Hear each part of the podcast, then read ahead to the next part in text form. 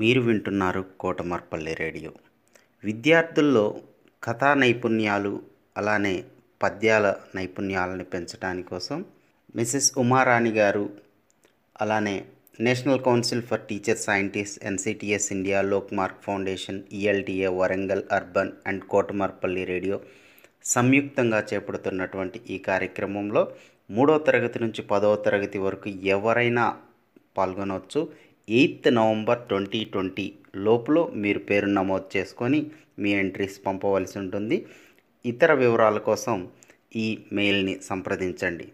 Cdays twenty twenty at Gmail dot com C D A Y S two zero two zero at the rate of Gmail dot com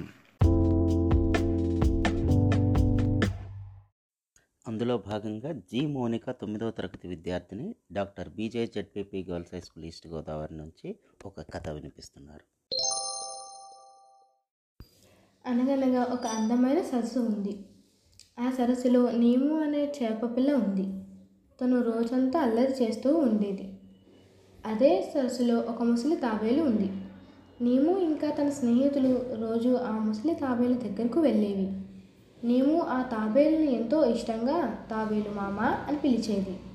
తాబేలు మామ తనకు మిగిలిన చేపలకు రోజు నీతి కథలు చెప్పేవాడు. ఒక సాయంకాలం నీము తాబేలు మామ దగ్గరకు వెళ్తుండగా దారిలో ఒక చేప ఆపి ఇలా అంది. ఎక్కడికి వెళ్తున్నావు? ఈరోజు తాబేలు మామ కథ చెప్పడం లేదు. తనకి అనారోగ్యంగా ఉందట. నీము ఎంతో బాధతో మామను చూడడానికి వెళ్ళింది. అక్కడ మామకి సహాయం చేస్తూ ఉంది. ఆ తర్వాత రోజు కూడా ముందుగా తాపేలు మామ దగ్గరికి వెళ్ళి తనకు కావలసిన అన్ని పనులు చేసింది. ఈలోగా మిగిలిన చేపలు కథ వినడానికి వచ్చాయి. ఎప్పటిలాగే మామ కథ చెప్పడం ప్రారంభించాడు. అనగనగా ఒక రాజు ఉండేవాడు. ఒకరోజు నిండు వెన్నెల్ని చూస్తుండగా రాజు ఒక అనుమానం వచ్చింది. ఈ భూమి మీద నేను పుట్టిన సమయానికే చాలామంది పుట్టి ఉంటారు కదా? మరి నేను మాత్రమే ఎందుకు రాజునయ్యాను? అని అనుకున్నాడు. తన ప్రశ్న తర్వాత రోజు సభలో అడిగాడు. అందరూ తమకు తెలిసిన విధముగా జవాబు ఇచ్చారు.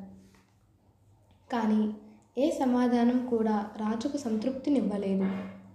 అప్పుడు ఆ సభలో ఉన్న ఒక ముసలి బ్రాహ్మణుడు ఇలా అన్నాడు. ప్రభు మన రాజ్యంలో తూర్పు దిశన ఒక అడవి ఉంది. అక్కడ ఒక సాధువు ఉంటాడు. మీరు అతన్ని అడిగితే తప్పక సమాధానం దొరకవచ్చు. వెనువెంటనే రాజు తన సైన్యంతో బయలుదేరాడు. అక్కడ బ్రాహ్మణుడు చెప్పినట్టు ఒక సాధువు ఉన్నాడు. అతను బొగ్గులు తింటూ ఉన్నాడు. అతని దగ్గరికి వెళ్ళి తన ప్రశ్న అడిగాడు రాజు. వెంటనే ఆ సాధువు ఇటు పడమర దిశగా వెళితే అక్కడ మరో సాధువు ఉంటాడు. వెళ్ళి వాడిని అడుగు అని బొగ్గులు తింటూ చెప్పాడు. రాజు నిరాశతో వెళ్ళాడు. అక్కడ మరో సాధువు మట్టి తింటూ ఉన్నాడు. రాజు తన ప్రశ్నని అడుగుతుండగానే ఆ సాధువు కోపంగా అరిచి వెళ్ళమన్నాడు. రాజుకు కోపం వచ్చింది. కానీ సాధువు అని ఏమీ అనలేదు. తిరిగి వెళ్తుండగా ఆ సాధువు ఇలా అన్నాడు. ఈ అడవి పక్కన ఒక గ్రామం ఉంది.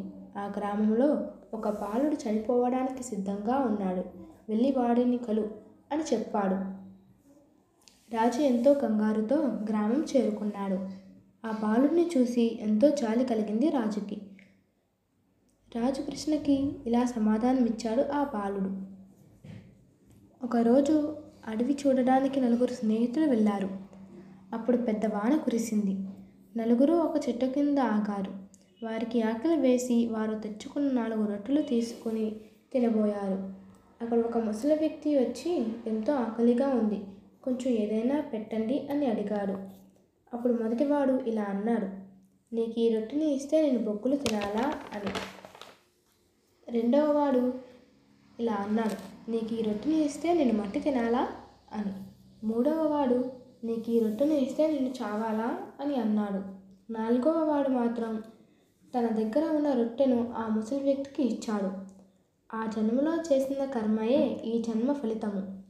మొదట బొగ్గులు తినాలా? అని అది నా వ్యక్తి నువ్వు మొదట కలిసిన సాధువు. మట్టి తినాలా? అన్న వ్యక్తి ఆ రెండో సాధువు. నీకు ఈ రొట్టెను ఇస్తే నేను చావాలా? అన్న వ్యక్తిని నేనే. ఆ ముసలి వ్యక్తి ఆకలి తీర్చి నా నాలుగవ వ్యక్తివి నీవే రాజా? అని చెప్పి ఆ బాలుడు మరణించారు ఇప్పుడు చెప్పండి ఈ కథ ద్వారా మీకు ఏమి అర్థమైంది? అడిగాడు తాబేలు మామ. మనం చేసిన మంచి ఎప్పుడు మనకి తిరిగి మంచి చేస్తుంది అని చెప్పింది నిమ్ము. మనకు చేతనైనంత వరకు ఇతరులకు సహాయం చేయాలి ఇది మన ధర్మం. కానీ దీని ద్వారా దేనిని ఆశించకూడదు. అది స్వార్థం అవుతుంది. దీనిని ఆశించకుండా చేసిన మంచి పని తిరిగి ఖచ్చితంగా మనకి ఏదో ఒక రూపంలో వస్తుంది. నిమ్ము నీవు నాకు నిన్న చేసిన సహాయం నిస్వార్థమైనది. కాబట్టి నీకోసం నేను ఈ ఆహార పదార్థాన్ని తయారు చేశాను. తీసుకుని తిను అన్నాడు తాబేలు మామ. నిమ్ము ఆ పదార్థాన్ని తను ఇంకా అక్కడున్న మిగిలిన చేపల అన్నిటితోని పంచుకుంది. ఇక అయితే అందరికీ సెలవు. మళ్ళీ రేపు కథ వినడానికి సిద్ధంగా ఉండండి.